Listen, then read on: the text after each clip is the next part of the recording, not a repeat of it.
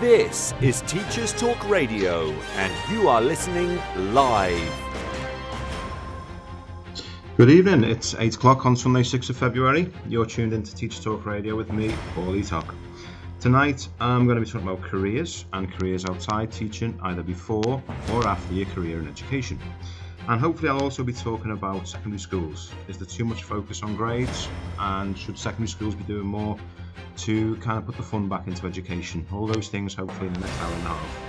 This is Teachers Talk Radio, and you are listening live. Tune in live at ttradio.org or to join in the conversation, download the Podbean app and search Teachers Talk Radio. Follow the hashtag TTRadio. Tune in, talk it out with Teachers Talk Radio. Hello, and uh, good evening from Crosby. The easiest way to describe where Crosby is, I suppose, is say it's uh, North Liverpool. If you Google it, you look for the place with the Antony Gormley statues on the beach. That's where I am anyway. Not on the beach, I should stress. Quite away from there. Um, it's been quite a stormy weekend, and I'm glad to be away from the from the uh, from the coast. Um, anyway, welcome to the Late Show. If you listen to this live, or also if you are downloading it on Spotify. My name is Paul Eatock, and this is my first time hosting the show, so it should be interesting one way or another. And tonight, myself and my guests are going to be talking about careers. More specifically, we're talking about when, uh, oh, sorry, where I should say, a teaching career fits in the grand scheme of things. To give you a bit of context, I've been teaching for 23 years, if you count the PG. I mean, can you count the PGCE? Yeah, I'm going to count the PGCE. So 23 years, and I've been a middle manager for 20 of those years. First as a head of year, and then for the last 14 years as a head of department or faculty. Now, I've been fairly open about the fact that at 45, and like I say, 23 years in, I'm weighing up whether do I carry on with teaching? You know, you, do I carry on and keep this career till the day I retire? Uh, or am I going to try and build an alternative career? After all, thanks to pension reforms, and we'll possibly talk more about that later, I've got another 22 years left or so before I can retire properly. And newsflash, teaching is pretty difficult. And as someone who's been doing this for over 20 years, I can assure you that the last few years have been particularly difficult. And with that in mind, you think, well, do you carry on, hope it gets less intense, or is this a good time to try something new? Then there's another angle. Is teaching something that you should come to later on in your working life? Playing devil's advocate, we've got a tough job. But do we think it's tougher than it is due to not having experience out of the classroom? Like I say, I'm just playing devil's advocate. Um, or, you know, would we be more appreciative of teaching if we had tried other careers uh, before we came into the classroom? Would we even be better teachers if we uh, came into the class? Uh, sorry, came into the classroom later on in our working life? From my own perspective, I think the and I'm sure many of you listening would say the early part of the century was a great time to start a teaching career. Um, there were so many things, so many promises. I mean, if you all remember, education, education, education. Um, there were so many promises of how schools and teaching were going to get better and better. And I think, like many teachers, I loved my job for, for quite a while. Um, and if I look back, I always think I had, um, I, I, came into, I say teaching late, I came into teaching a year or so after graduating. So I took a year out, if you like. Um, and basically, in that time, I tried a few other jobs. Um, for example, for most of the, my year between graduating and starting my PGC, I worked in a museum. It was a great job, gave me a glimpse of a different working life. It was flexi time, which I know, can you imagine? 37 hours a week. You could build up hours to take long weekends. You could leave and leave or arrive early to build up hours or to pay them back. It was an interesting job, particularly when I had a few weeks cataloguing the swords collection. But there was something about the idea of teaching that kept um, calling me in, basically, and so off I went to do that. But occasionally it occurs to me how different my working life was then, and potentially how different my working life could be in the future.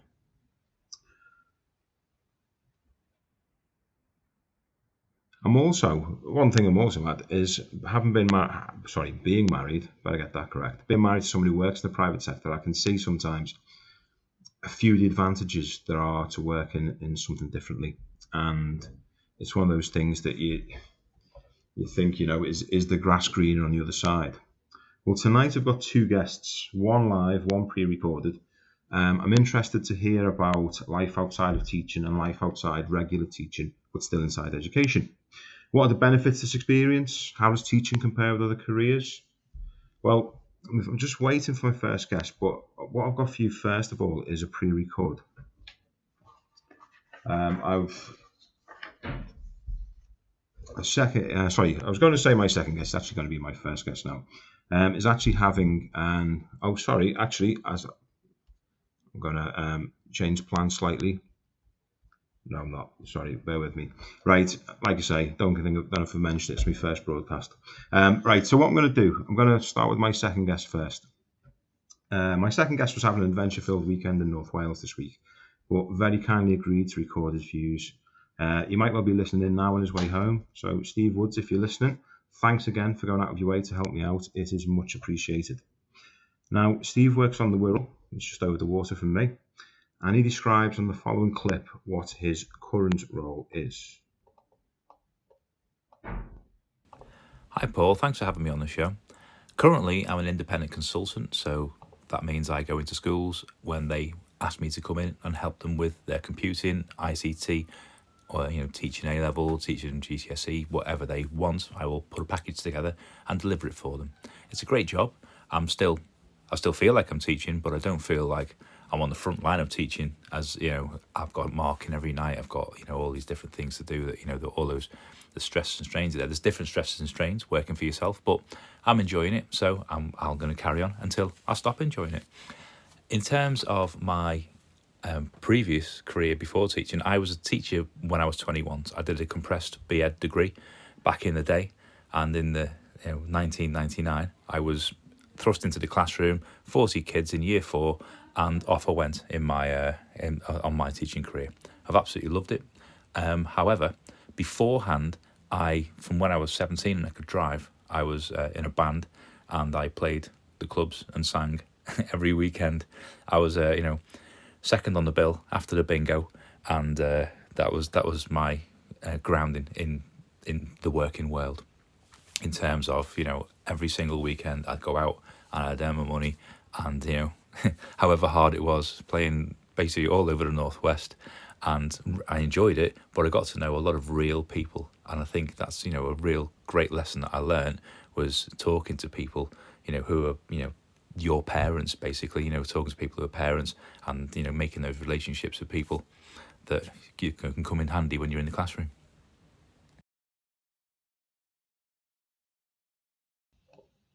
Thought it was interesting uh, to hear Steve make the point there about building relationships with older adults. Um, as I was saying before, I was a young head of year. I was head of year after two years of teaching.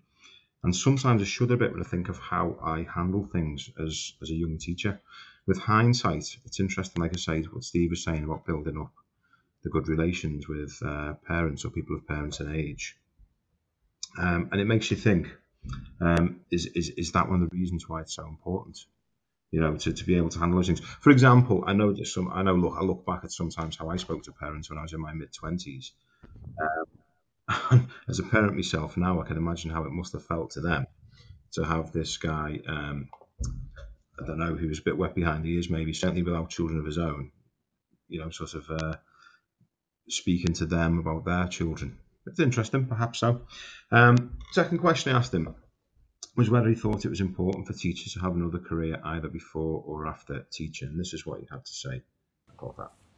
I wouldn't say I had another career as such, but I did have a part time job and I did get to meet lots of people and see how the world worked. And I think that gave me a good grounding in terms of being able to speak to people and communicate with people because, you know, as a teacher, I never left school because I went from you know went through my A levels, went to university, then I went back to school again. So I only ever would have socialised with teachers had I not done um, other things. So I do think it's good to sort of you know do something else where you're not just involved with talking to either your peers or you're talking to people who you know are in the same profession. So when you have those sort of discussions and you go and work in a, in a different area, be it you know going and pulling a few pints or you know working you know part time or doing a bit of labouring, then you're gonna you're gonna meet people and you're gonna get to understand people. So when you're speaking to parents and when you're communicating, because again, this is a big part of our job, you have some sort of some background and some idea of the sorts of things that they're going through and the sorts of things that they're you know something that you can relate to.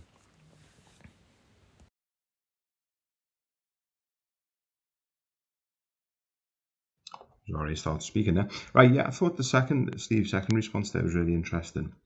Um, it, it, sort of builds on the first idea to me of, of sort of working with people and this idea of you know how many of us have gone straight into the classroom, for example. Um, you know, straight from university, straight to PGC, straight into the classroom, and, and really, you've not really had any sort of experience outside there. So I think that's something that uh, is something for us to think about. Finally, I asked him if he thought the days of teachers doing 40 year stints was over, and this is what he had to say about that. 40 years in the job is an incredibly long time, isn't it? I mean, I can't see myself being in the classroom at 60 and being able to, to do what I do now. However, I may be because it's not about sort of, um, you know, it's about money, isn't it? And about being able to pay your mortgage and, and feed your family. So I don't think those days are gone. But I do think the the way the, the classroom is evolving and, and the, the demand on teachers has definitely changed. I can remember when I first started teaching, it definitely wasn't as high pressure as, as it is now. However, it wasn't as well paid as it is now as well. So I don't know. I, I'm I'm just to take. I'm going to sit on the fence on this question. Apologies if I've got slopey shoulders, but I'd say it, it's a personal preference, and I, I wouldn't say no, and I wouldn't say yes. I think you know, you know in your heart when you're done. Forty years. In- okay, I thought that was an interesting point. You know in your heart when you are done. Um, it's an interesting one. Um, I think as well, one of the things there that was really interesting was I don't, I don't think Steve used the word luxury, but if I'm going to use the word luxury, that we've got a choice really that maybe previous generations haven't. I mean, it must seem if, you could speak to someone from 100 years ago, it would be strange for them to think, you know, you've got a stable job, decent salary. Um, I guess their advice might well be in the past, right? You stick at that job until the day you retire because you've got responsibilities, you've got to pay the bills, all that sort of stuff. So I suppose the thing for us is there are options, if you like. And, uh, you know, I thought the point there about stress versus pay is a strong one. I think 20 years ago when I was coming into teaching, uh, things like the upper pay spine was, was brand new. And there were people who having to apply uh, with quite a rigorous process to get to the upper pay spine and try and earn decent money um, for the first time in a generation for teachers, really. Uh, I think my first guest, I think that was my fault, sorry, um, that I didn't get my first guest through on time. So I'm going to introduce her and I'm going to bring her in, hopefully. So my first guest tonight, tonight, I was going to say my first guest ever. I suppose she still is because she's the first live guest.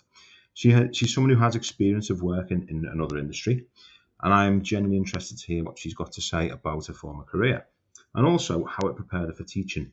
So I'm hoping we have on the line, I'm just about to unmute you, um, is Alicia Herbert. Hello, nice to Hi, be Alicia. here. Your first ever guest, an honour. yeah, well, it's an honour for me as well. Um, I was just thinking, um, I know you said about um, people pronouncing your name. I don't think I got it right, did I? I think I found it. Yeah, it was, cl- it was close it was enough. Close. It was it was all right.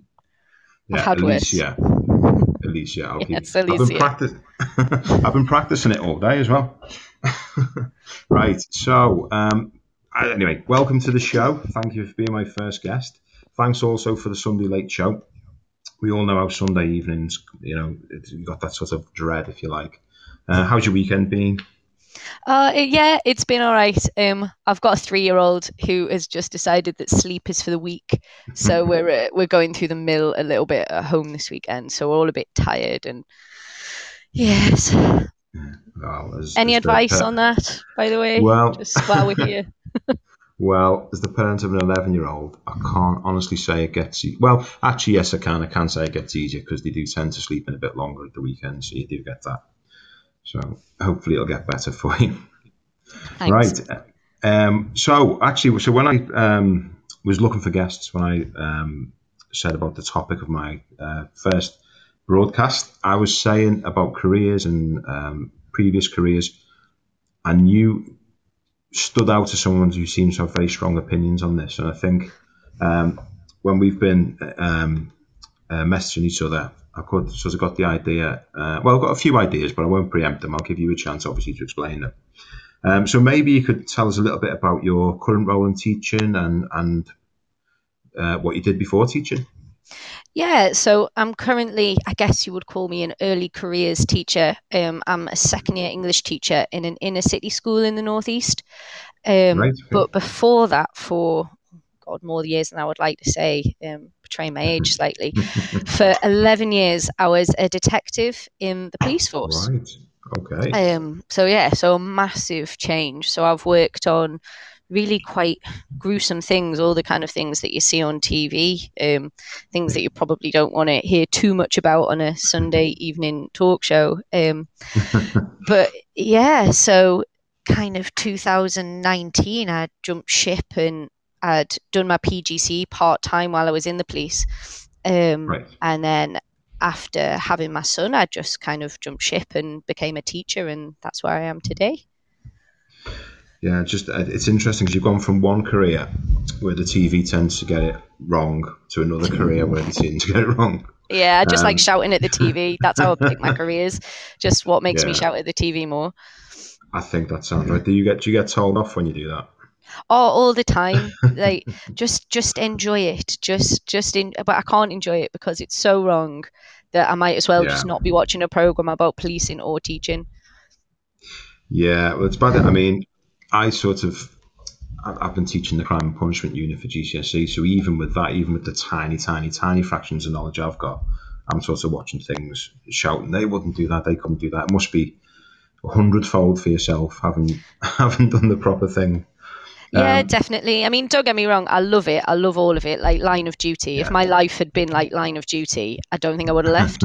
um, but unfortunately, just things like that, just exciting things like that, didn't happen that often. Yeah, I was going to say that's probably a good thing.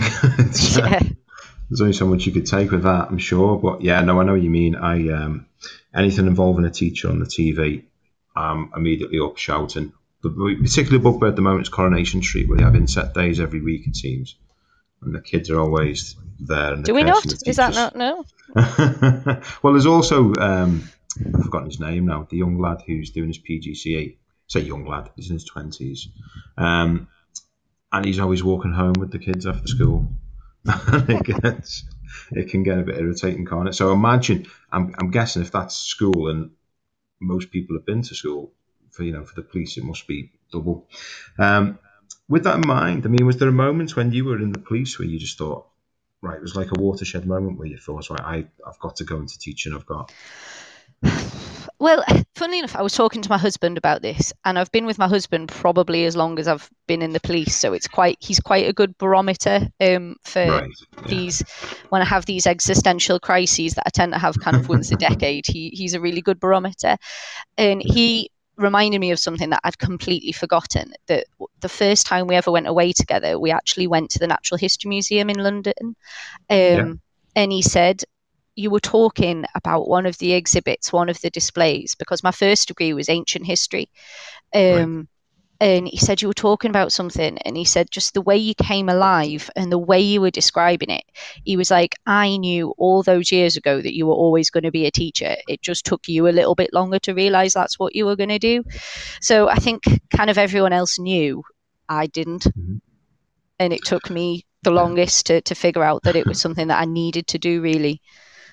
Yeah. And so, so was there many people shocked when you announced that you were changing career? Um, yes and no. I mean, I think policing is probably very similar to teaching in that once you're in it, everyone just assumes that's it till you die. Um, right. You know, it, it, teaching tends not to be something that you dip in and out of. F- certainly, from the people that I've met, you're either in or you're out. Um, and policing's very similar to that. You know, you sign up almost. Yeah. You, you sell your soul when when you join, um, mm-hmm. and to leave, it, it causes a bit of a bit of shock in and out. So the people in can't believe what you're giving up, um, Yeah. and the people out don't understand the kind of the hugely significant moment that is to kind of turn your back on it all. Um, hmm so yeah, I think there was there was quite a lot of shock, um, especially because the other half of my family is a full policing family. Um, Right. so my husband was a fourth generation police officer, and to try and Mhm. explain around the dinner table that suddenly that I wasn't going to do that anymore, um, Yeah. I had to really carefully think about it. I had to wait till my father-in-law wasn't eating, like actually had food in his mouth when I told him. I can imagine. So, did anyone try to talk you out of it? No, absolutely not. Um, I think, and when we were messaging, we were talking about this. I think Yeah. there are certain professions that you do in your life that you give so much to that it, it it's kind of like you give a piece of yourself that you'll never get back. Um, and policing's very, very much like that. You know, you, you give to the point that you don't think you can give any more, and then you find a little bit more to give. Um, And I think there were a lot of changes happening in policing at the time. There were a couple of quite big, high profile kind of scandals on the news, which is Yeah, ironic because we're there again a couple of years later. um, and I think the mood had changed towards policing quite significantly in a way that I'd never experienced before. Um, and it just, a lot of things happened all at once that were like, this is the moment. If it doesn't happen now, it'll not ever happen. And I'll have to live with that. Um, so the stars kind of aligned really. And I just, yeah, it was just the right time. So, you've you say so you're an ECT. Is you? Did you say you're in your first or second year? Second, second, Second. year. Yeah. yeah. And how have you found the million dollar question? Of course, is what? How have you found the, the transition? Um, yeah. Do you know what? I'm probably going to be one of the least popular people ever, but I've found I've found teaching like it's a different kind of hard, and it's not hard in a way that I think other people really find it hard. Um, I think it's the same in that you give a lot of yourself.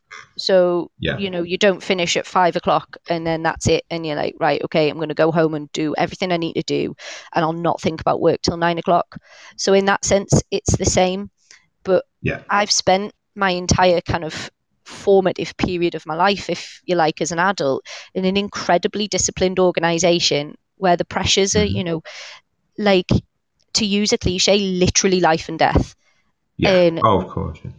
And you know, I've carried the hopes and expectations and traumas of people for, for years, and suddenly having to create a PowerPoint or having to have a snarky phone call with a parent doesn't seem that bad. And I think going back in a really roundabout way to what you kind of opened your show with, I think being in another career, and I'm not saying that everybody has to suddenly go and join an emergency service to kind of feel that adrenaline and terror on a daily basis, um, but just having an expectation of what the world expects from you and knowing what the world expects from you and also knowing that it that there is a world out there that isn't just teaching because i think in any career that if you've been in it long enough or if it's as all encompassing as something like teaching you kind of forget that there are other things out there. Yeah. and that people might not see things the way you do and people might not see things uh, as important and as all consuming as you do if that makes sense. And actually things that you obsess about and get really worried about actually in other people's life views aren't really that serious so for an example Mhm. there was um had it to do with um, a year seven student who refused to give up a phone. We've got a no phone policy, um, Yeah. refused to give up a phone. Um, her tutor, an NQT who's about 10 years younger than me, um, absolutely stressing for all day about how he was going to have that conversation with mum about how she was in isolation until she handed her phone out. It literally obsessed him for the whole day. And Yeah. I find that not amusing because it, it you know clearly had it was oh, it, it was clearly something very important to him but i just had to have that conversation with him and say like this is not the most important conversation her mum is going to have today and it shouldn't be the most important conversation that you have today just put it into Yeah. perspective. It's a situation that we've got to deal with. Think about it in context. If somebody rang you and had that conversation, I know it seems really important, but you've just got to put it into context a bit. And I think that's what a second career or first career really helped me with is the kind of putting things into context. Ah, do you know? I think I think. So, sorry, go on. I was just going to say, I'm going to take a breath now because I feel like I've really rambled there.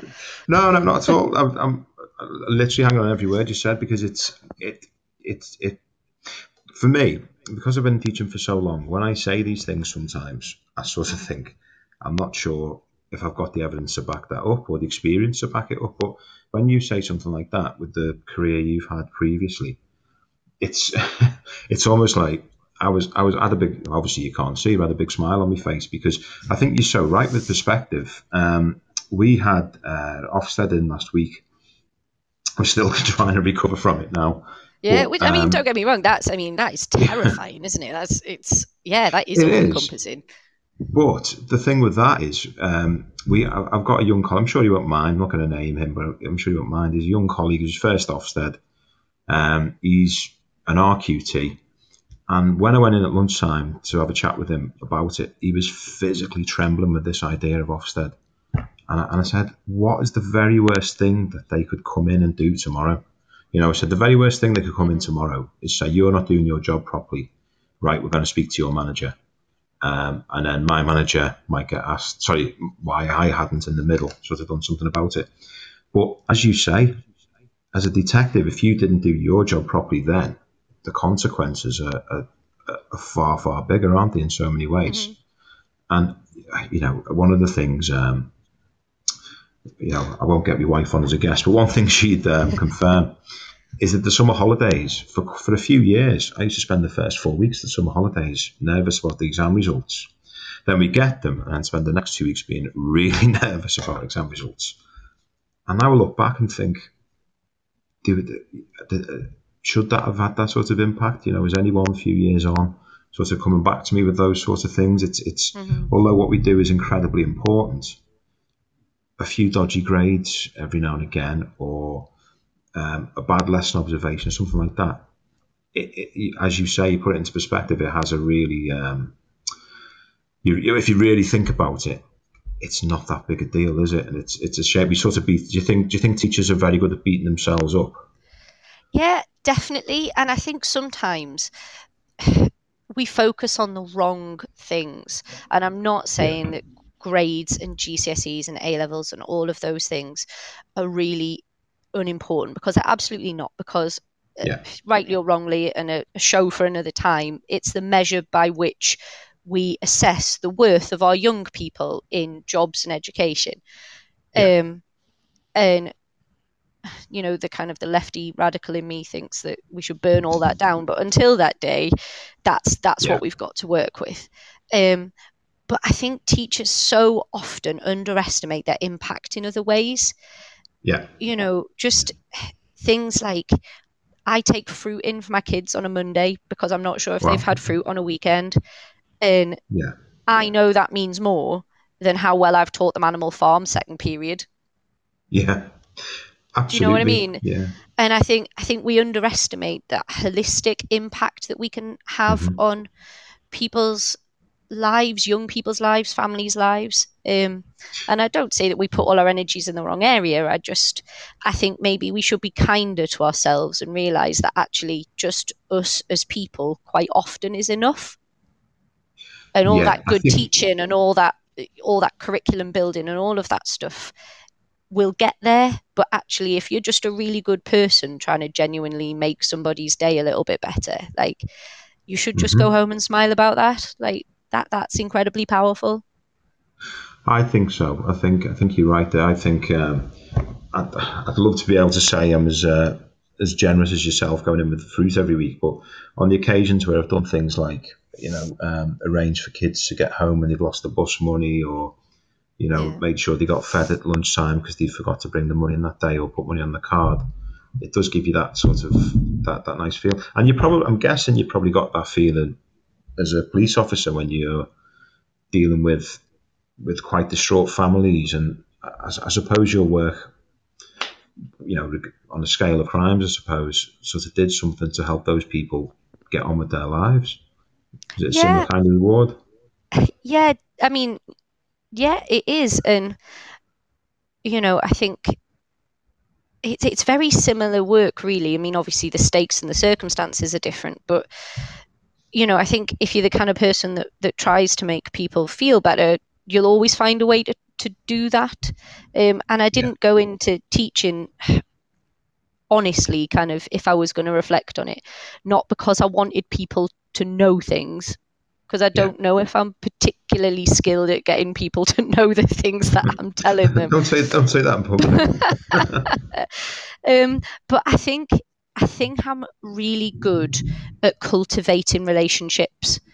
I'm Right. I, I'm I'm a good judge, and you know I'm as British as they come. And to try and say these words about a positive trait of myself is like sticking in my throat because you can't, can you? When you're British, it's like it, No, you no. physically can't say good things about yourself. Um, but I'm I'm good at judging people, not judging people in if they're good people, but understanding people and understanding their needs and finding ways to make that better. And I think that's what made me a good police officer, and I think that's what makes me a good teacher. Um, and I think that's probably why I work in an inner city school that runs at 72% pupil premium because Wow, they're the kind of yeah, hence fruit on Mondays. Um, Absolutely, yeah. and I think, yeah, I'll just, I always just want to find a way to make people smile, I guess. And the stakes are different, the people are different, but the mission's the same. I could absolutely brilliant way to put it. Yeah, absolutely. I think it's all sort of all, all the services together sort of can provide that, can't they? Um, for sure. Do um, do you tell your students about your, your past life, your past career? Oh, they love it. They absolutely love it. Um, I'm not originally from the Northeast, and I can't do that accent because it just sounds like I'm taking the mic. Um, I think they just- I, I. I thought when you started speaking, I thought northeast. So maybe you've picked it up subconsciously. I mean, I've been here a long time, but I am originally from Cheshire, not too far from you. Um, oh right, okay. yeah that's that's kind of my original neck of the woods but um, they love that i'm a busy that's what they use miss Oh. miss miss did you used to be a busy did you used to be a yeah uh, did you used to chase me dad probably and it, yeah so they love it In that was one thing i did want to talk about is Yeah, kind yeah. of I don't know how to put it. We had this big thing in school a couple of years ago about cultural capital, and I'm Yeah. sure it's it, it was a buzzword a few years ago, wasn't it, about increasing students' cultural capital. Um, yeah. I think from students, from sorry, not from students, from a teacher's point of view, I think credibility capital is really, really important. Um, which is kind of why I do advocate, even if it's just voluntarily, teachers doing something else. Because if I had gone into teaching in the school I'm at now as an NQT, straight from university, straight from kind of PGCE, all of that two placement scenario, I would have had a heart attack. I, mm-hmm. I would have walked in, looked, surveyed the scene, and walked back out again because I wouldn't have had that kind of that life capital, that cultural kind of credibility of the students that I'm working with. But I know what goes on in their homes, and I don't Yes, know in like some kind of, you know, esoteric sense in that I'm a mind reader. It's because I've been in their homes. I've seen what happens Yes, in their yeah. homes. I've I've seen their lives, and yeah, I probably have nicked a couple of their dads or probably their mums at, at some mm-hmm. point. You know, and Could make for But- awkward parent evening. it, and, but do you know what? Bec- Because no, because we understand that relationship. There's eh, Yeah. if you, it- it's it's a very delicate relationship, but they understand it. You know, I've got a job to do. They've got a job to do, regardless of which one's legal. Um, but going back to kind of that that kind of cultural credibility, they, Yeah. I know what they're going through, so I can deal with it accordingly. So I, for example, a couple of years ago when I first started, I had a kid who never did homework, and you know, I, I've never been a big homework giver anyway, but I didn't do the homework, and he was a bright kid, and my first reaction, my first teacher reaction was, "Oh my god, detention! The kid's not doing the homework. He's not listening to me. He's, Yeah. he's, he's not following the rules." And then I kind of mulled it over, sat back, had a think about it, reached back into the recesses of my memory, and then realized I knew this family and I knew they were absolutely, unbelievably, desperately poor. And when I spoke to him about it, because speaking to people, building those relationships was, you know, how I made my living for a long time. Yeah. He was sharing a light bulb with two of his siblings, and it was Wow. winter, and they were all doing different homework, and they only had one really ancient laptop, and they couldn't all do their work at the same time, and they they literally had to take a light bulb from room to room, and That's yeah. and it's scary, isn't it? Because it is. It say- really is. But if you're an NQT and you've never experienced life outside, and Yeah. you know you've you don't happen to come from one of those places, that doesn't mean anything to you, and you know, and there is that that fear then that that's going to become overwhelming and something that you're not going to be able to deal with. Um, so just to have that awareness and that understanding of life outside teaching, I think is absolutely essential because you can just become encapsulated into a school environment, into an education environment, into homework, Ofsted, ticky boxes, Yeah. whatever the new thing from the government is, um, whatever your new SLT decide is the thing that you're going to do this month, then you actually forget why you're really there. Yeah, that- I think yeah. There's so many things there that you've said there that I absolutely agree with. It's you know, you know, going back to the point I was making before that um, you know, growing up, I was I, we weren't from a an affluent family, far from it. You know, I'd have been the kid who didn't qualify for anything, but then couldn't afford to go on things. Um, and it, it, it's it's it's it is very easy to forget, and I, and I know sometimes colleagues, you know, who are from backgrounds who won't appreciate how tough some kids have got it. Um, it's why sometimes I think I'm in two minds with the whole idea. I've, I've occasionally done things myself, like chastise a child for not having a pen. Like, you know, why haven't you got a pen? They're only a pound for a bag in home bargains or something. And then as you say it, you think, hmm, yeah, but you know what? That pound might have gone to something else that was more needed, kind of thing.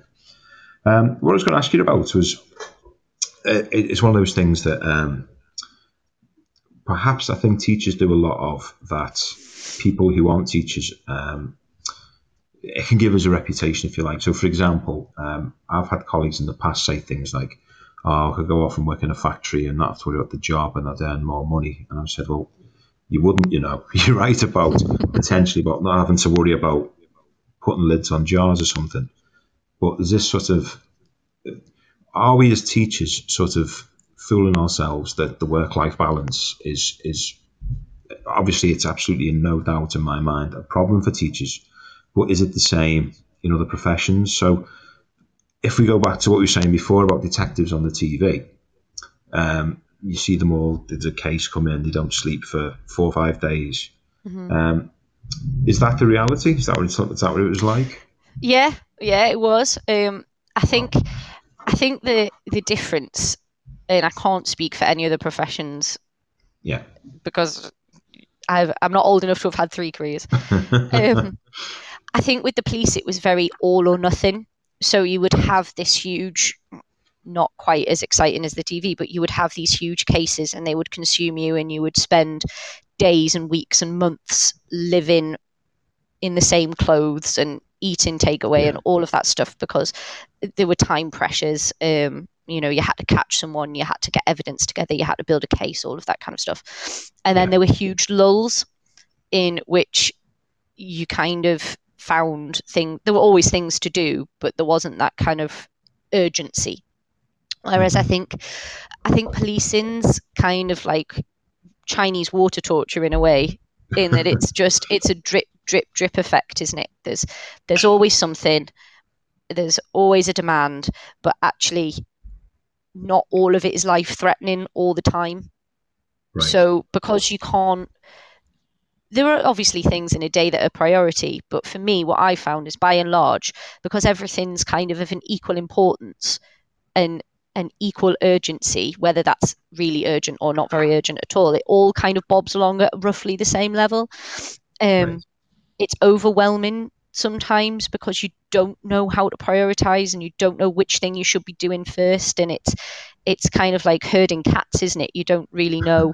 Sometimes you end up looking like i sit on a sunday night sometimes and go i've got 15 things to do but i don't know which Yeah. one's actually going to benefit me the most. And they Yeah. all need doing and they're all important but i could probably do some of them on wednesday. I could probably do some of them on tuesday. And do you know what i mean? There's no it's really really hard sometimes to to get yourself in order because there's Yeah. all things to do all the time.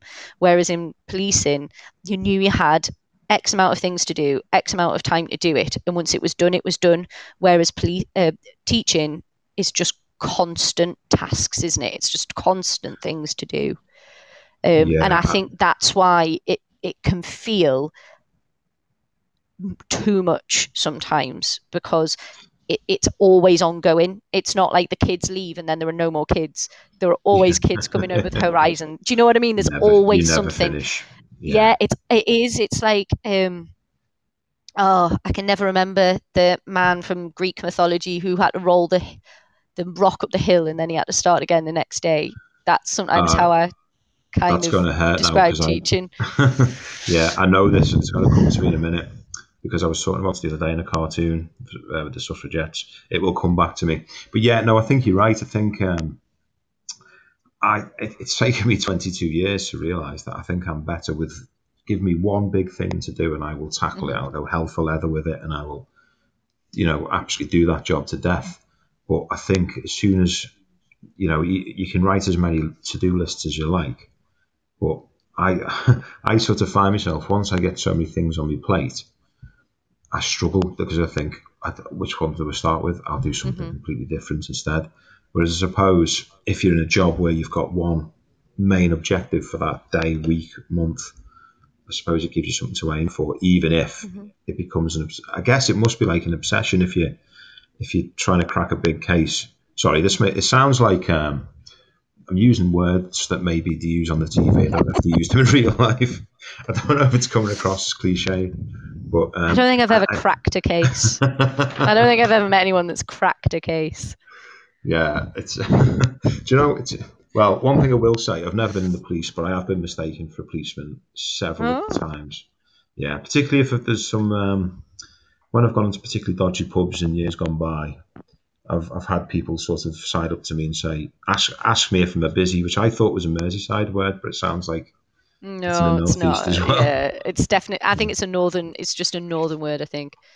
Right, okay. I didn't know how to answer the question, I have to be honest, because I said to her, if I say yes, then you're not going to be happy. But if I say no, you're not going to believe me. But whatever I was wearing at that time, or, or I must just look respectable and they thought you can't be one of the regulars, something like that.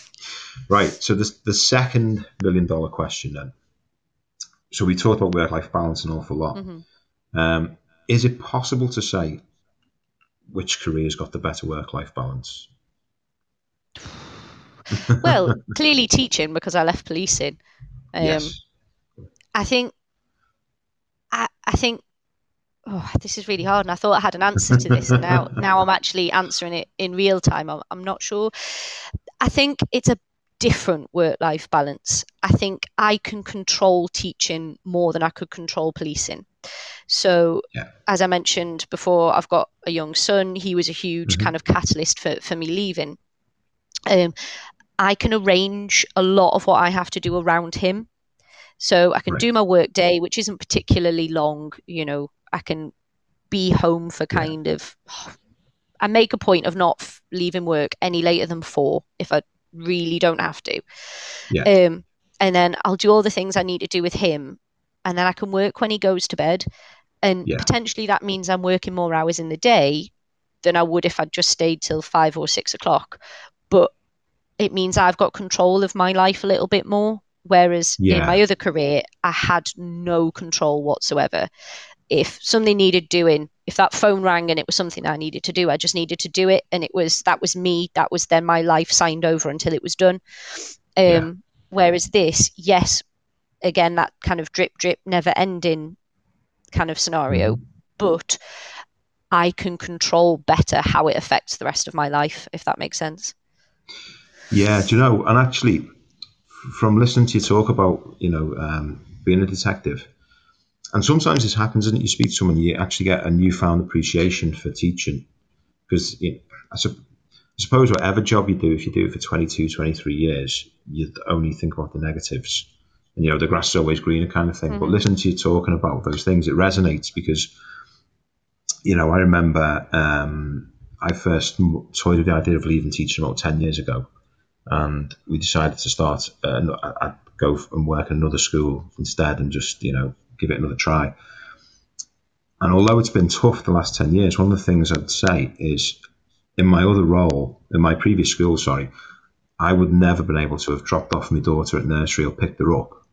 Um, and it, it's it's one of those things that's sort of like it's, it's one of the best parts of was my day was being able to leave school and go and pick my daughter up, and that was if I had a job where that wasn't always possible. So, for example, my wife before COVID, where she was in an office a lot more, she might not get home till half seven, eight o'clock.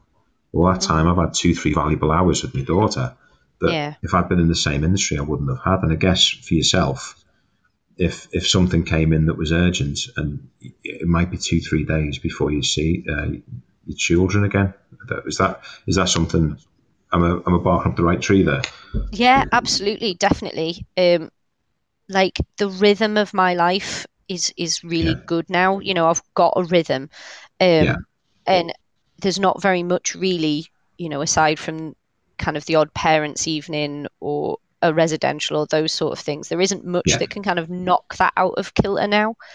Um, Yeah, and I just, yeah, I think there is a lot to be said for having control of your own 24 hours. Um, Mhm. And I think a lot of people don't realize that actually that is a luxury to, to fully be able to Yeah. control the course of your day and your week. Um, and yeah, it's very structured, isn't it?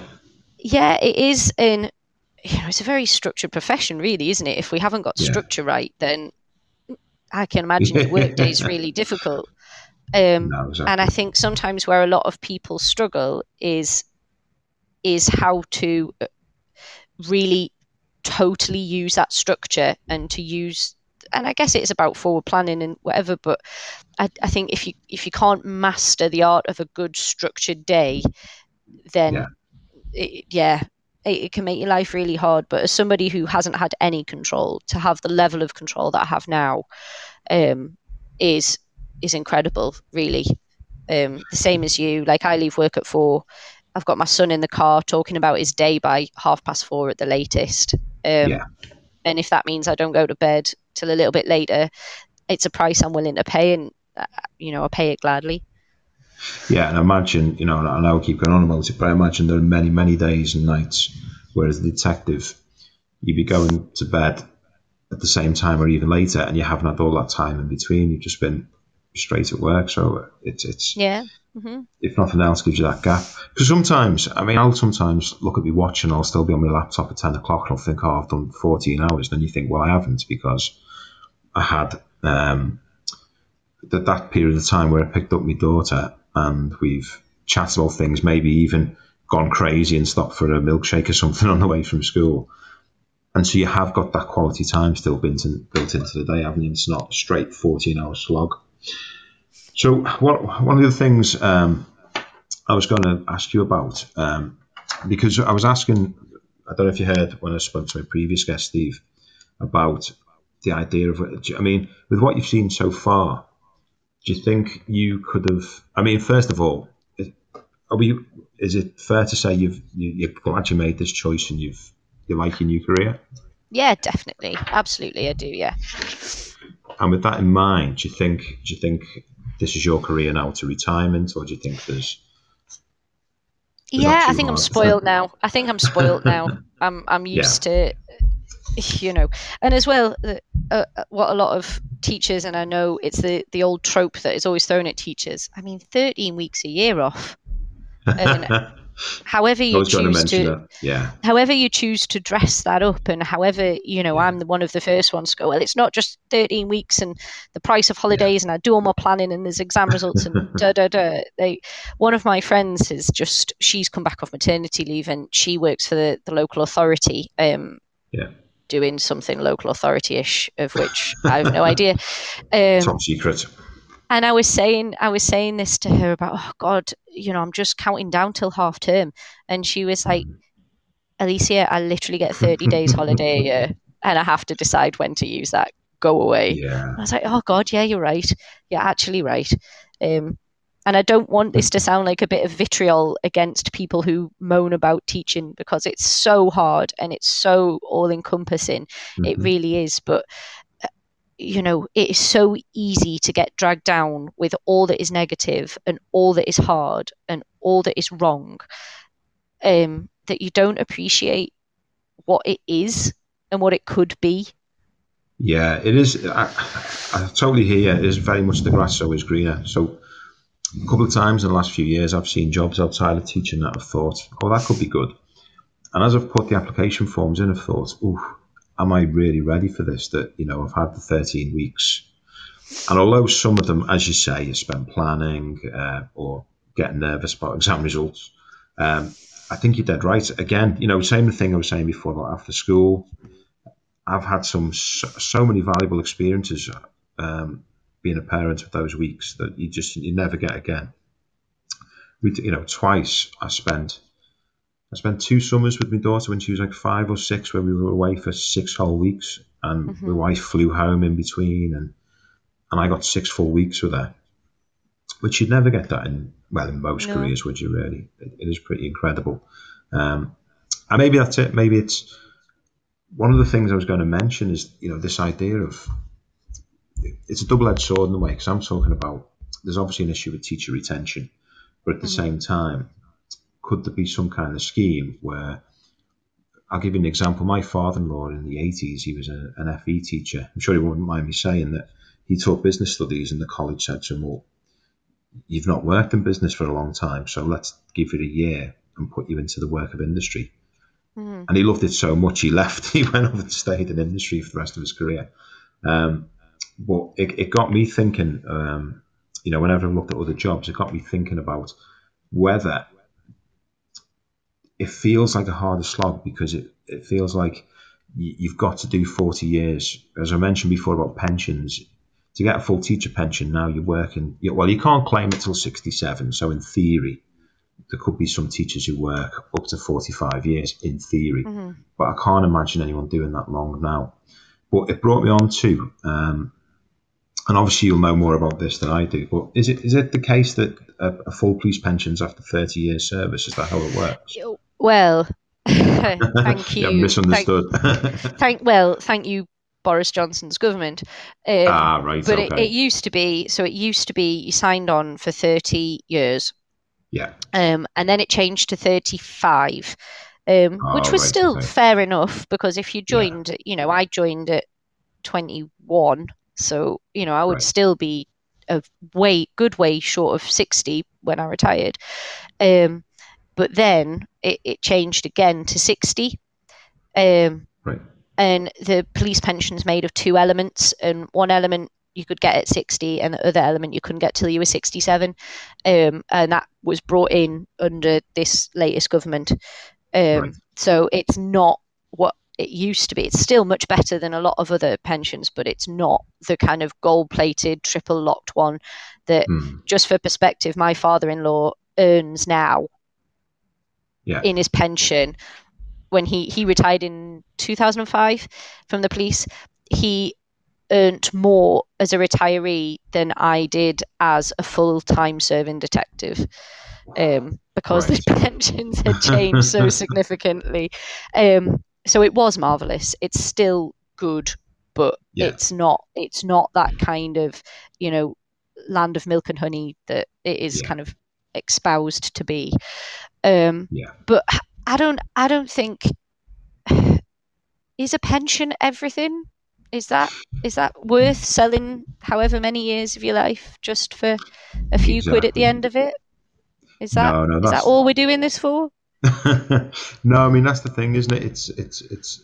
I, in all honesty, it's one of the things I do consider. But you're absolutely right. Uh, It's just um, it was just one of those thoughts that I'm thinking. Sort of, we've got the situation with um, teacher retention. and, and really, in fact, in a way, a lot of the things you've said have made me think twice about the idea that people coming into teaching from outside would, would suddenly think, oh, and get straight back out. But it seems mm-hmm. that, I mean, just looking at stats today, you know, 30% apparently leave teaching within five years. And I was just thinking, you know, whether there be something, because it, it goes back to something. When I used to pick my daughter up from nursery, the people who owned the nursery had been teachers and left to start a business Mm-hmm. And you know every day was about you know another tough day, etc. The same sort of usual chat. And they sort of said to me, I think you know their opinion was that if you sign up to be a teacher, you should have a twenty year service or thirty years, and then and then that's it, and you sort of almost like the government would find you another way into it.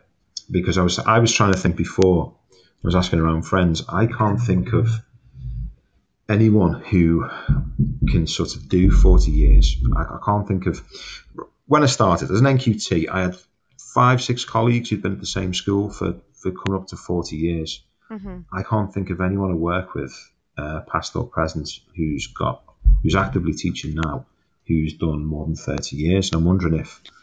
But that's what they. But that's kind of a societal thing, isn't it? Like yeah, people who make the pensions and keep the pensions don't want you to ever claim the pension. So it could they could make it to be 55 years and you know it's just a number isn't it? Like you know for, for me when i look at it really really cynically the whole point now it seems of a pension is that you're never going to get it. So i always just work on the assumption that i'm just working I'm never going to see the pension, so I'm not going to worry about it yeah. because I think certainly I'll never see my state pension. You know, I'm 34, and I'll never see my state pension. I'm absolutely sure of that.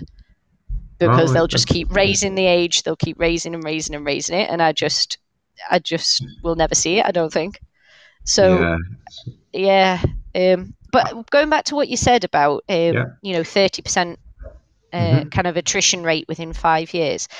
Yeah. I always wonder how much research has been done across yeah multiple industries, you know, public, private sector, all of yeah. those things.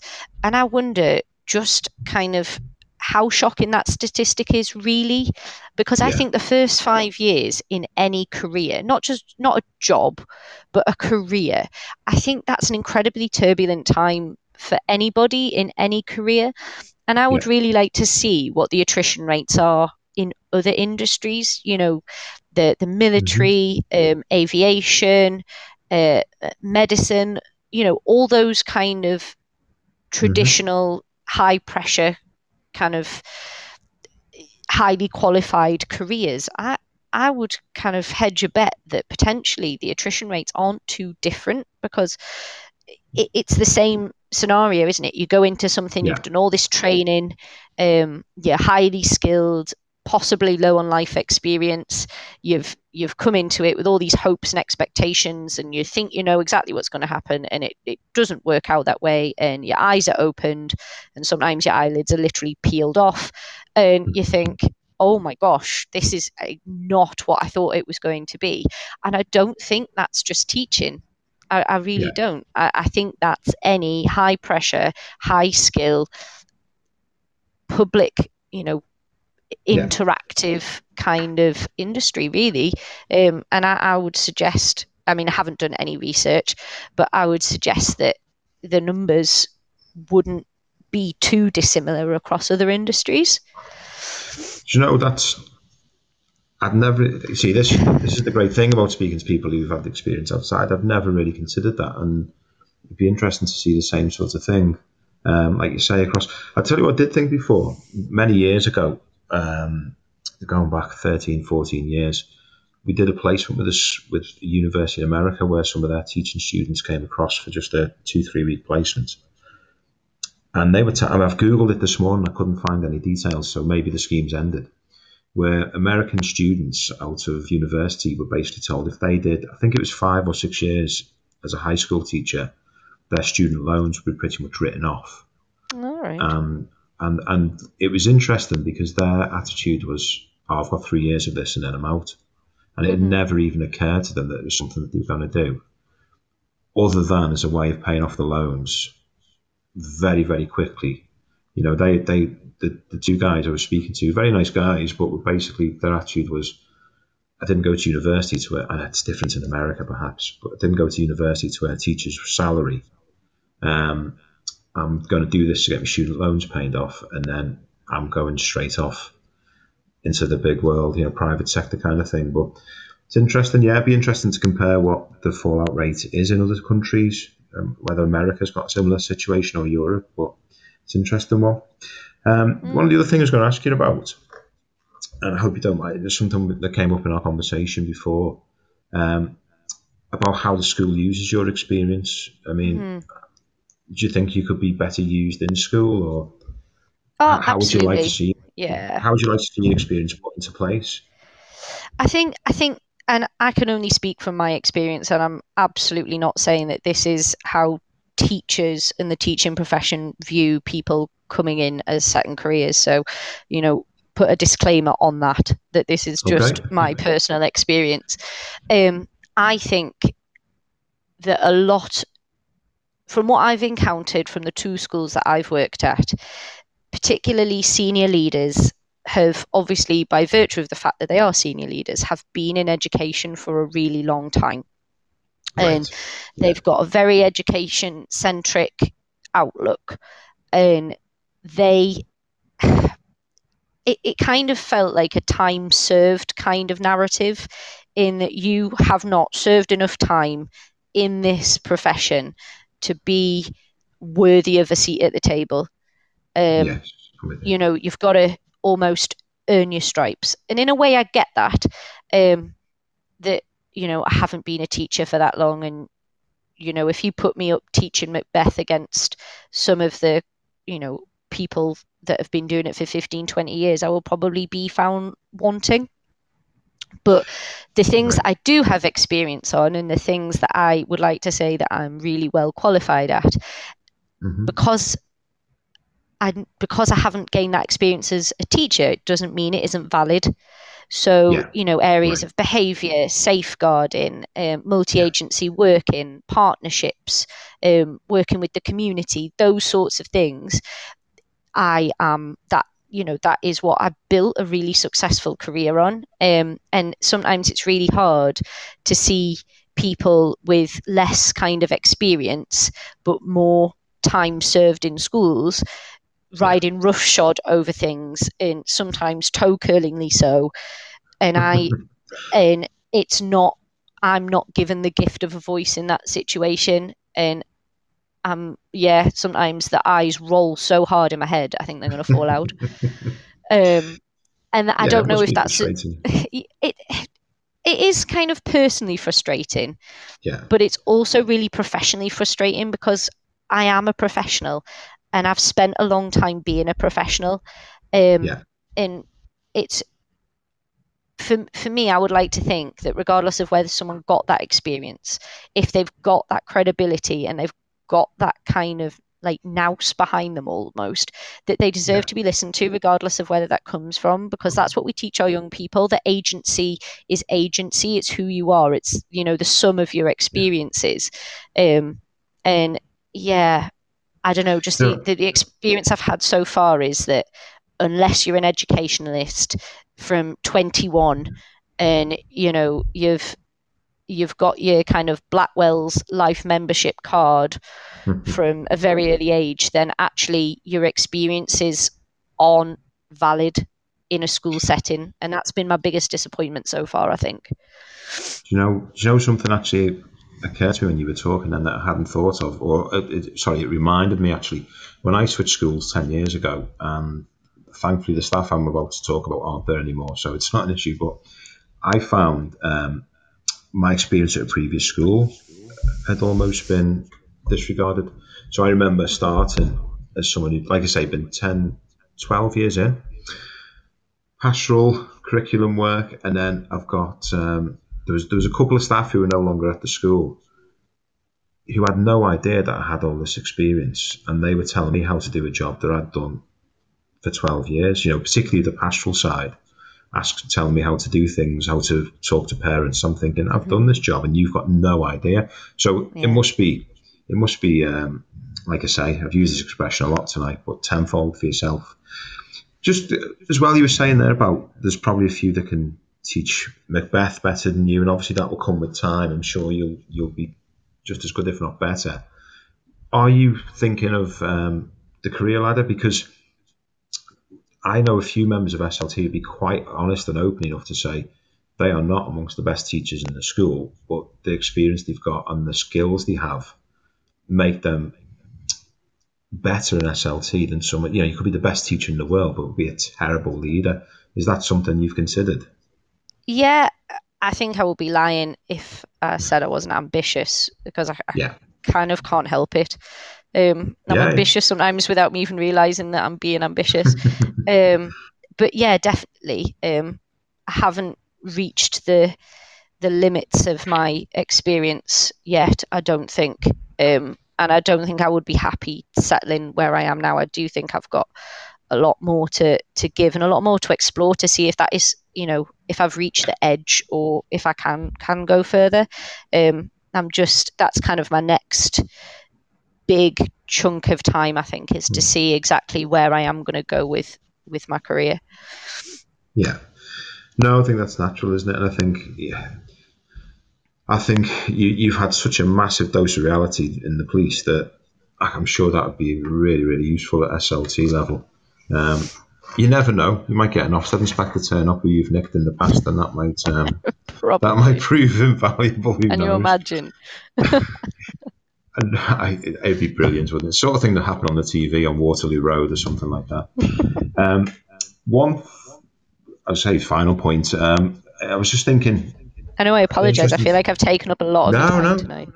No, it's okay. It's um, it's it's you know I've probably mentioned it ten times as my first show. It's amazing. I had this massive script at the start. It's amazing how quickly that disappears. So I'm really thankful that you've been such a great guest and been able to give so much to the show. Um, because I think I originally asked you for 20 minutes or so, and I thought that was quite cheeky on a Sunday evening. but all this time is great. Um, one question I was going to ask you just occurred to me. How do you think a teacher going into the police force would be received? Would that be an issue? Would they? Would they get all the think- lines about 13 weeks and all that? No, I, I- think it depends. So the police did a thing a little while ago, which was hilarious in its naivety a direct entry detective. Um, wow. where you could basically do a 12 week course and then become a detective. Um, And I think the, main thing about policing is credibility, and that's why credibility is so massive. And I've, I've mentioned it loads dur- during our conversation, but credibility is probably one of my kind of core values. Um, Right. and the way it works in the police is you don't move up and become a boss until you've bled in the trenches with everybody else. Um, Yeah. No street cop, no detective, no first line manager will respect a boss who hasn't done the hard Yeah. time, who hasn't done the night shifts, who hasn't wrestled the drunks, and you know who hasn't done the domestic violence calls. Um, all sounds great. I mean, it, but it, it's very for all the faults the police has that sense of of decency, if you like. I, I always found really, really heartening that I'm not going to Mhm. be I'm not going to be managed by somebody who doesn't know what it's like to be in my position. Yes, of So credibility's massive, um, and I think as long as a, a, a teacher went in with that mindset of I am starting at the bottom, but everybody starts at the bottom, and that's the right place to be because that's where I learn my craft. That's where I get good at what I'm doing. That's where I get that credibility. That's how I learn to build those relationships. And then when I've not proven myself, but when I'm consciously competent of my abilities, because I, I really like the you know unconsciously incompetent incompetent then consciously incompetent have you ever heard that model before I've not. No, no. no so there's there's there's four stages of competency and you can use it for Right. any job so there's um unconsciously incompetent which is where you don't know that you don't know something and then there's described consci- in the government. and then there's consciously incompetent where you think oh actually i don't know anything about this i probably should do something about it um, Right. and then there's consciously competent which is your learning phase which is i really need to you know, crack on, read some books in the police, go to some incidents, get some cases under your belt. And then there's unconsciously competent, where it's just like putting on old slippers where you just know what you're doing Yeah. and you just do it. Um, and I think as long as you kind of go in with that mindset of I don't know anything, but I know I don't know anything, and I'm by the end of this I'm going to know what I need to know, and that enables me Yeah. to move up, and I'm not going to try and jump ahead. Um, then anyone can join the police. You know, the police is famous Yeah. for bringing in ex-military. Um, hmm you know, lots of those kind of um, structure based careers always appeal to to people joining the police. So I, I don't see a reason why not. Um, yeah, go for it if Mm, that's what people want. I. I think I think life's too short to sell yourself to one particular career, especially now when things like pensions and stuff aren't what they used to be. Um, I don't think the the ties are as strong as they used to be. You know, like our Yeah. parents stuck in the same job from kind of cradle to grave because it was safe and secure and they knew what they were getting at the end of it. I don't think life works like that anymore. Um, so I don't suppose there's any harm in shopping about if you do fancy a change. It's well, it's funny you should say that because one of the I was going to quote extensively from this, but after the fallout on social media this weekend, I thought it best not to. But over Christmas, I was reading that I don't know if you read it, the Jimmy Carr book, and it's sort of Oh yeah, he's he's not he's not doing particularly well, is he at the minute, Jimmy Carr? No, I think he's um, he's a bit of hot water, perhaps. He's but- entering the J.K. Rowling sphere of notoriety at the moment, isn't he? Yeah, well, it's one of those things. I, I mention his name now before he gets cancelled, but um, it was interesting that he it, he's written this book as part biographical, part um, self help. He, he called it, and there's a whole chapter he talks about attitudes to work. So he was an oil executive, not an oil executive. He was in the marketing for the oil industry, um, and he decided he wanted to be a comedian. He stuck at it and had a go at it. And he basically, his point is basically, I suppose, what we've agreed tonight, really, is that we sort of in the past you were, you know, butcher, baker, whatever you, your name sort of was synonymous with your career. Um, but he makes the point that one day he'll be ex-comedian Jimmy. It might be quicker than he thinks, actually, based on what's happening. But um, he makes the point that one day he'll be an ex-comedian, and that'll be a different phase of his life, and that's quite natural, and that's something that we should all mm-hmm. maybe embrace, or certainly maybe accept that it's not something that you're going to be doing forever, and you know.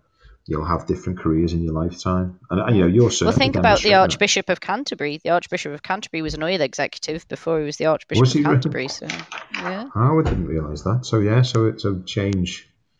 It is more common than we think, perhaps. Yeah, absolutely. So, well, I've just noticed the time. I've kept you an awful long time on a Sunday, but it's I've just it's been every bit as interesting as I thought it'd be. It's um, as someone who's been watching all the detective shows on TV, the chance to talk to someone who's, who's done that life and is now also a teacher. And as we know, teachers can talk to each other for hours and hours and hours. I know. Um, I do feel like brilliant. I've like wiped out all the rest of the content. I'm so sorry.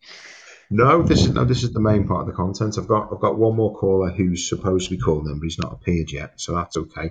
Um, but I'm going to have to play the news in a minute. Um, but it's it's been absolutely brilliant, and I think um, I think we've probably only touched the um, you know sort of the, the tip of the iceberg kind of springs to mind that, that we've covered tonight. But um, it'd be great to have you on again if you wanted to come on again. That would be brilliant. Yeah, absolutely. Just uh, just let me know when you've got a free slot. Will do. Thanks very much, Alicia, for coming on. All I really then. appreciate it. And congratulations on your first show. Oh, thank you. I'm nearly done as well. thank you. Speak to you soon. All right, then you take care. Bye Thank you, now. and you. Bye bye. Right, that I, I was, I was really, I was really pleased when Alicia said she was going to come on the show because particularly when she was saying about her previous career, I thought it's just perfect. There's so many things there that I think um, I'd probably like to pick up next month, perhaps. Um, time is running short. That's my fault, as I say, inexperience. And also, I think I'm just going to put the news on, and hopefully, I'll have another guest after that.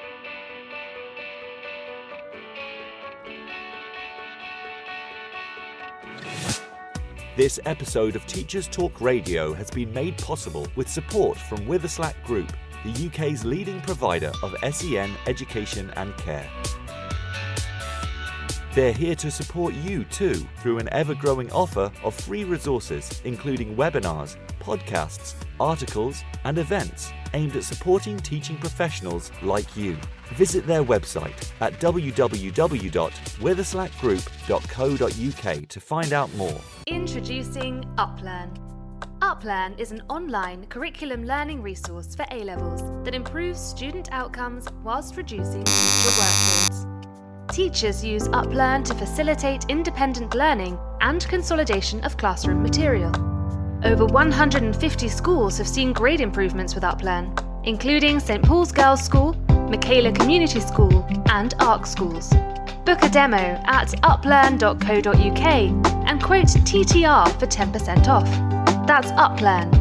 U-P-L-E-A-R-N dot co dot UK. Whatever learning looks like this year, bring lessons to life with Nearpod. An exciting new addition to the Renaissance family, Nearpod offers real-time insights into student understanding through interactive lessons and videos, gamification and activities, all in a single, easy-to-use platform. To help kickstart the new year, we're offering all primary and secondary schools in the UK and Ireland full free access to Nearpod for the whole spring term. So, no matter what 2022 brings, Nearpod makes switching between in class and remote teaching simple. Visit www.renlearn.co.uk forward slash Nearpod and sign up for your free trial today. If you're listening to this, then we know we share one thing in common a passion for the type of outstanding education that every child deserves. That's what makes us the leading provider of specialist education and care. We need people like you to help us achieve even more. With us, you'll be given all the resources and support you need, offered a clear path to career progression, and be rewarded with some of the best salaries and benefits the industry has to offer. We are with Witherslack Group. If you'd like to find out more, we'd love to hear from you. Visit www.witherslackgroup.co.uk forward slash careers and be part of our future. This is Teachers Talk Radio, and this is Teachers Talk Radio News.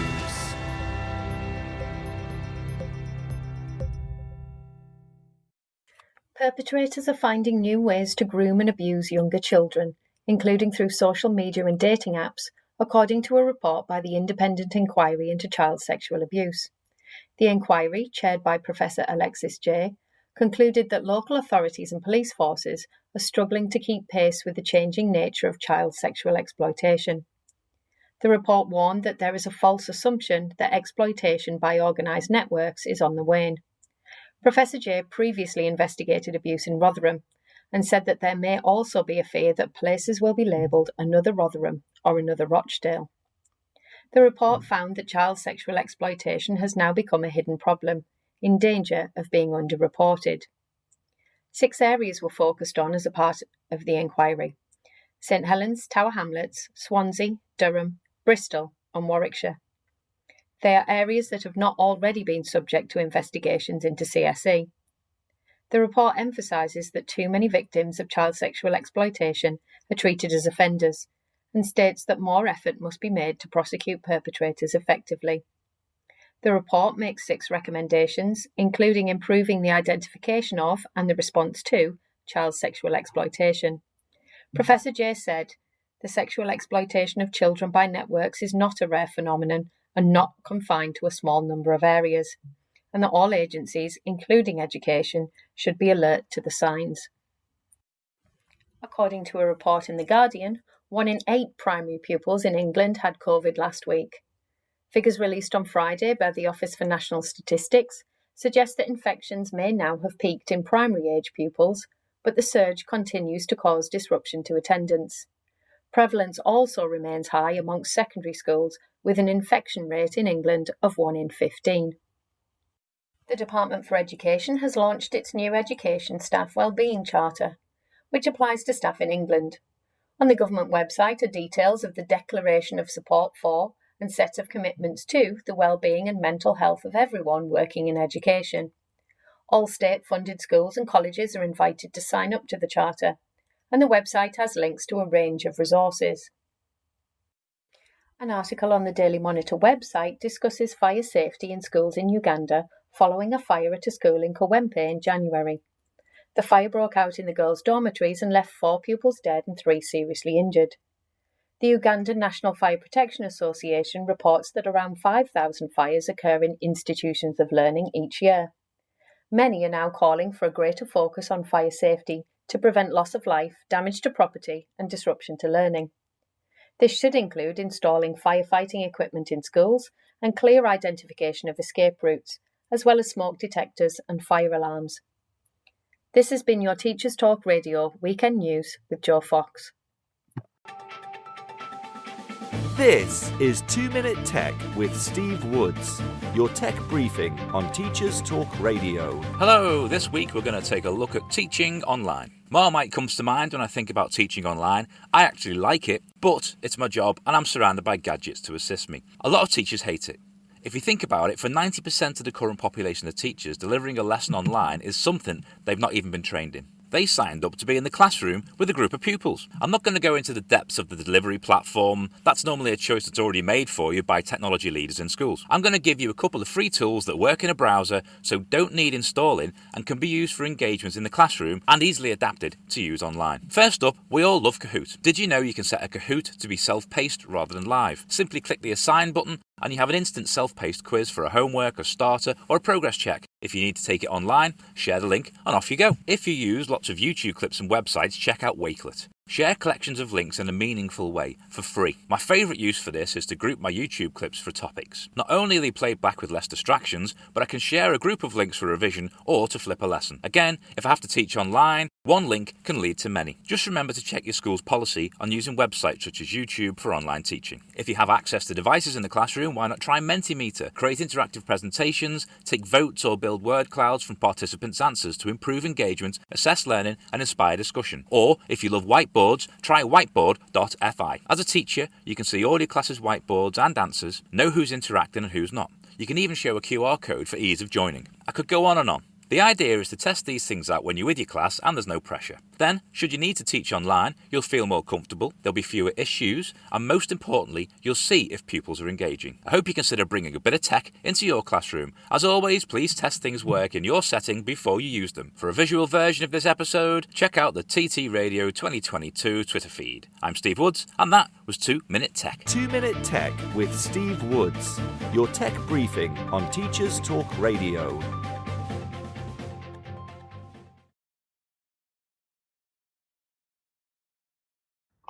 Okay, right, that's me back. Okay, so the second part of the show, say second part, my fault, inexperienced um, host, we sort of ran on the first one. But to be honest, the first, we were such a good conversation, the first part of the show.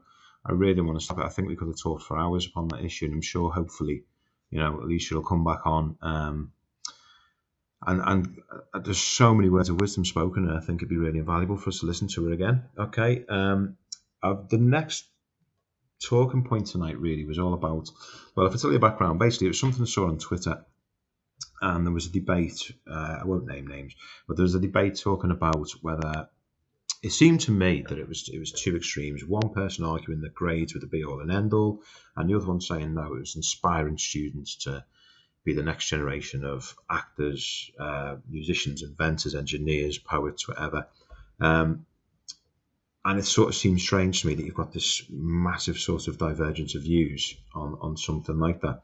Um, so I've asked an old friend of mine to come on to talk from an SLT point of view on how important grades are. Um, whether they are they the be all and end all?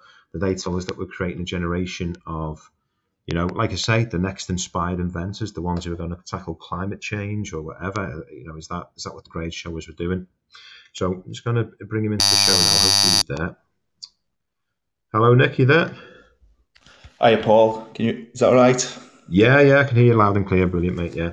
Um, so as I say, I've known Nick for, for many years. We worked together 17 years ago, I think it is, since we last worked together. Um, but Nick, do you want to tell everyone a little bit about yourself? Uh, yeah, thanks, Paul. Uh, so I'm currently uh, an assistant head teacher. Um, so the whole grade idea is uh, very important uh, at, at, the moment. Um, and I think you used the term before, uh, grade factories. Um, and I, yeah. I was thinking about that term. Um, what what do we mean by a, a, grade factory when we talk about a school? And I think there's a lot of the time we're referring to uh, potentially a school that is trying to get the best results from its students at the expense of other things. Um, so that, that the results of students is is the and most important thing. But we know that if it was put above things like safeguarding and that wasn't effective, then you are absolutely banging special measures, which which nobody wants at that school.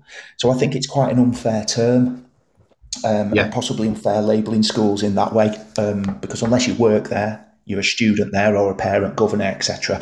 I think it'd be very very difficult to see what the the ethos or the culture was.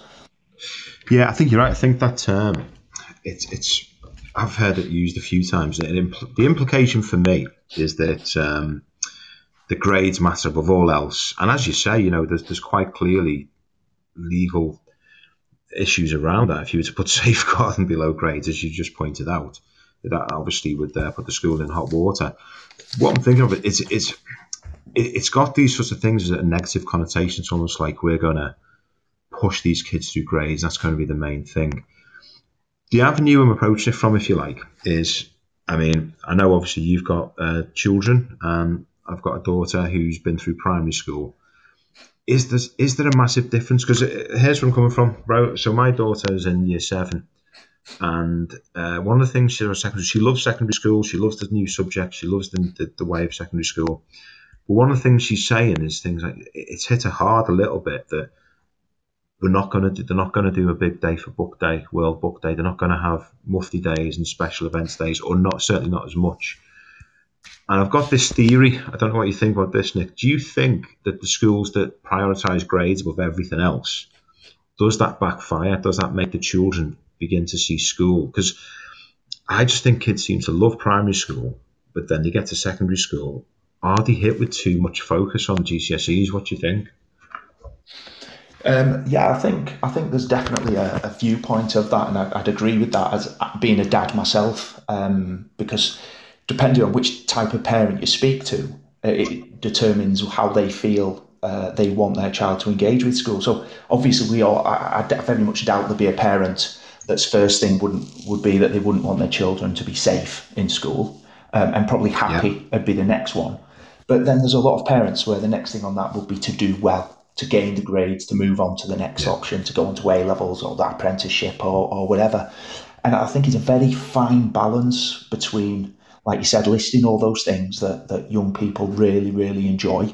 Uh, the world book day, that their engagement uh, with with that um, particular piece of, of work or learning that they, they want to do that is seen as fun by, by the youngsters. But yeah. we've also got to remember that a school is is judged on uh, a number of factors. So even if you refer to, to Ofsted now and their new inspection framework, um, if, if you if you look at the handbook, which as senior leaders tend to do, um, the word curriculum is used 194 times, whereas the word results yeah. is only used 10 times. But then that's interesting. You know, uh, you, you, know yourself the, the three I's: the in, intent, implementation, impact. Well, impact has, has, a, has, a, has to be measured somehow. Um, and they refer to remembering more, knowing more, being able to do more, even as low as like the early years foundation stage. Um, but what? How do they measure that? How, how can they then uh, say whether a school is having the impact that, that it should be? Um, and even now, they're referring to national data tables. And ultimately, a lot of parents make decisions on where they send the children. And, you know, school leadership teams, governing bodies, obviously their first priority is the children that attend, but they've also got the um, the uh, concerns of the people who work there. You know, schools that serve 800 plus students can have in excess of 200 staff working there who all have their own families, their own mortgages, rent to pay. And ultimately, if a school isn't achieving and getting the grades, then parents will stop sending their children there.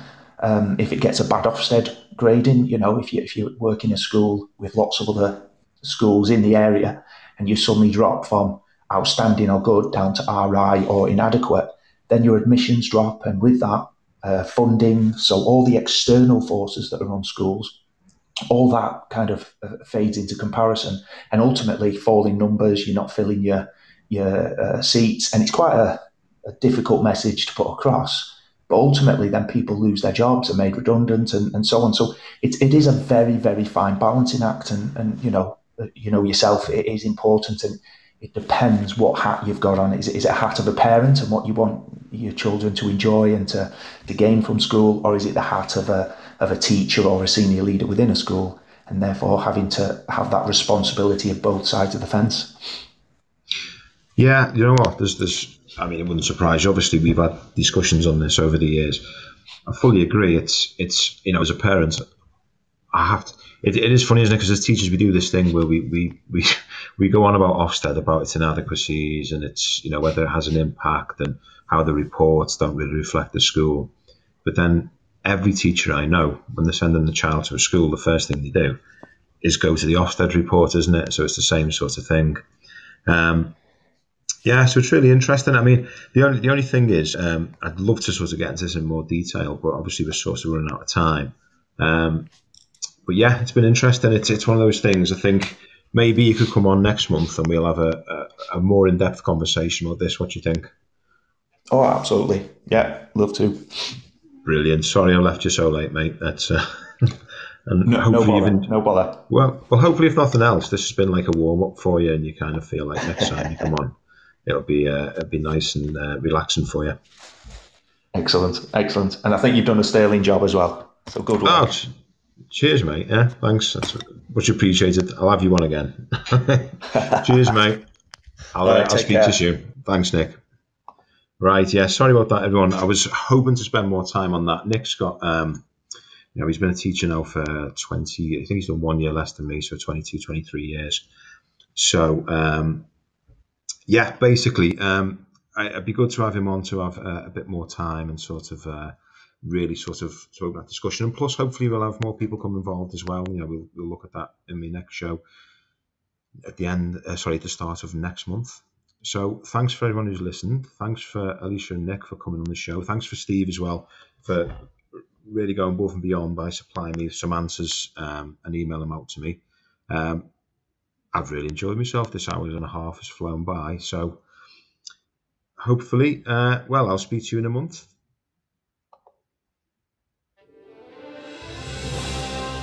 You've been listening to Teachers Talk Radio. Tune in live and listen back at ttradio.org. We look forward to hearing from you next time on Teachers Talk Radio.